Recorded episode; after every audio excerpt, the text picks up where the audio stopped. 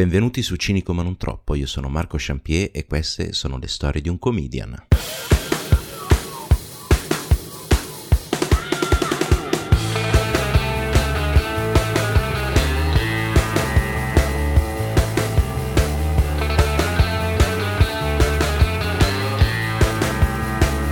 Cari cinici e care ciniche, bentornati alla nuova puntata di Cinico ma non troppo, la quinta per l'esattezza.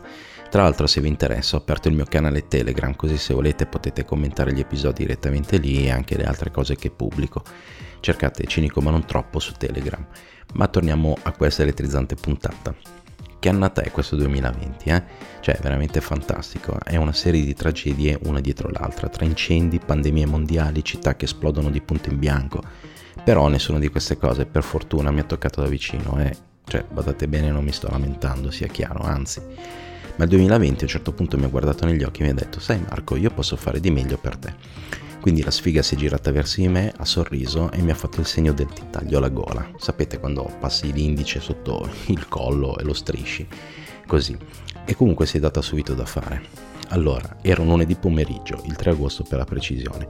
Cominciano ad arrivarmi mail a ripetizione da PayPal tipo hai aggiunto una nuova carta di credito, hai autorizzato un nuovo pagamento e tutte quelle cose lì che ti fanno subito rilassare lo sfintere.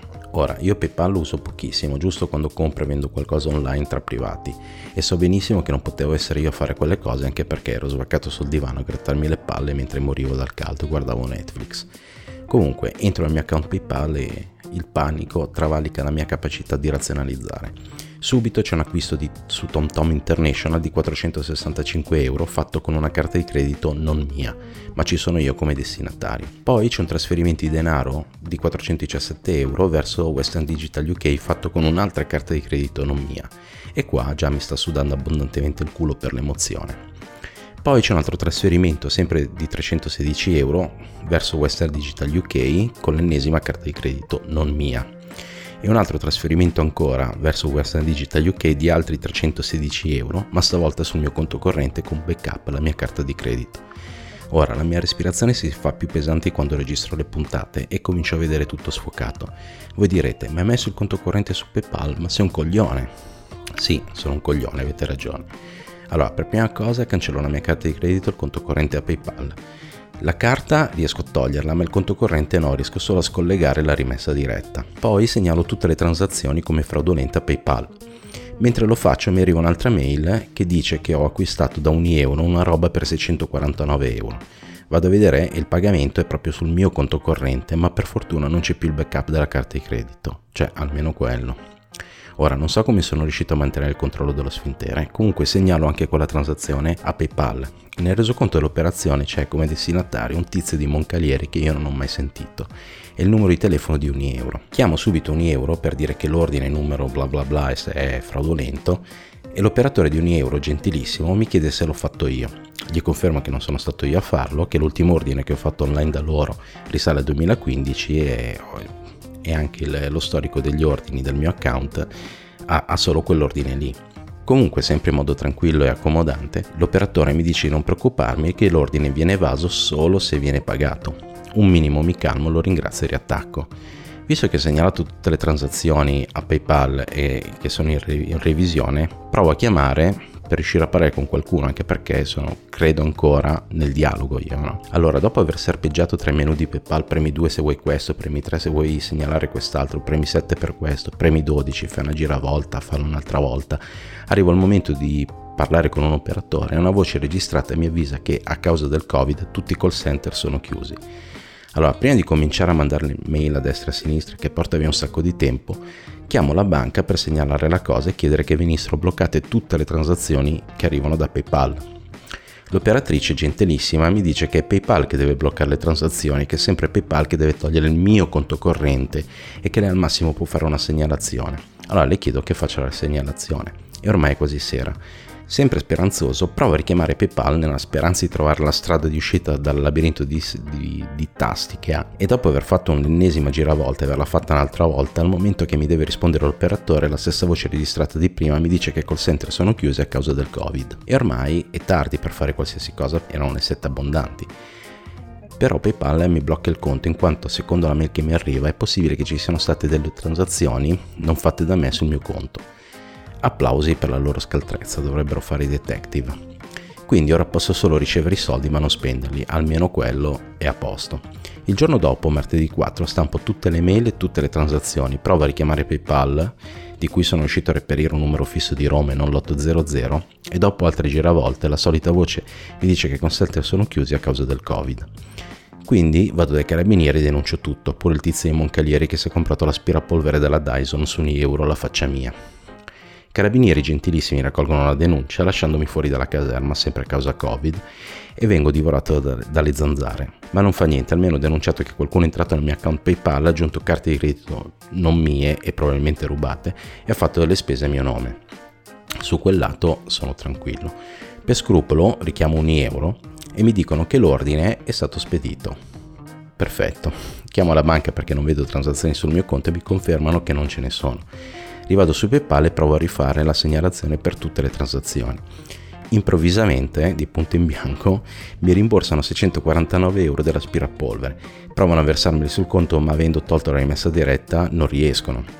Quindi mi trovo sull'account di PayPal 649 euro che in effetti io non ho speso. Intanto, già che c'ero, ho attivato l'identificazione di due passaggi su PayPal. E voi direte, ma non avevi l'identificazione di due passaggi su PayPal? Ma sei un coglione. Sì, sono un coglione e avete ragione.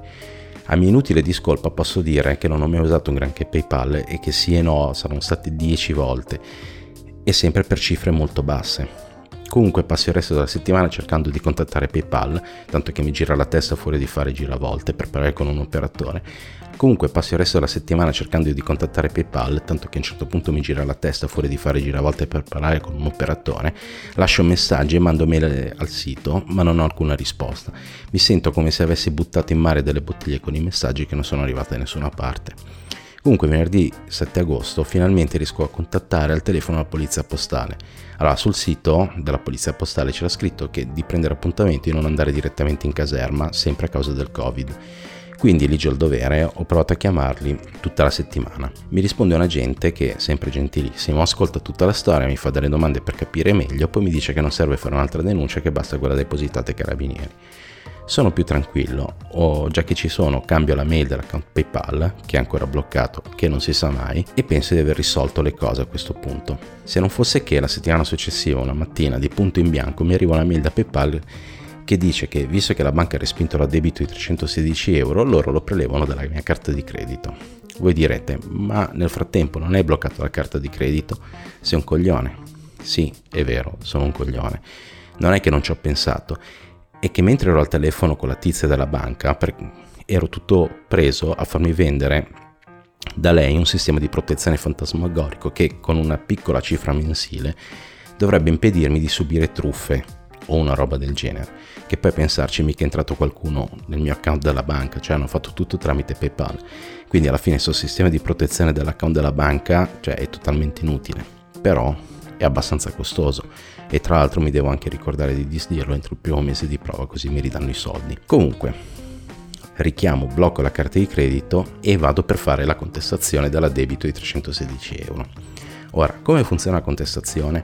Allora bisogna scaricare un modulo, poi bisogna compilare il modulo, bisogna allegare al modulo le foto della carta di credito tagliata, quella che ho bloccato.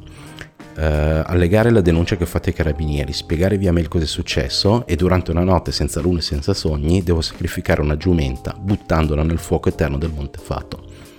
Per fortuna alla fine hanno approvato la contestazione e l'altro giorno mi hanno ridato i soldi.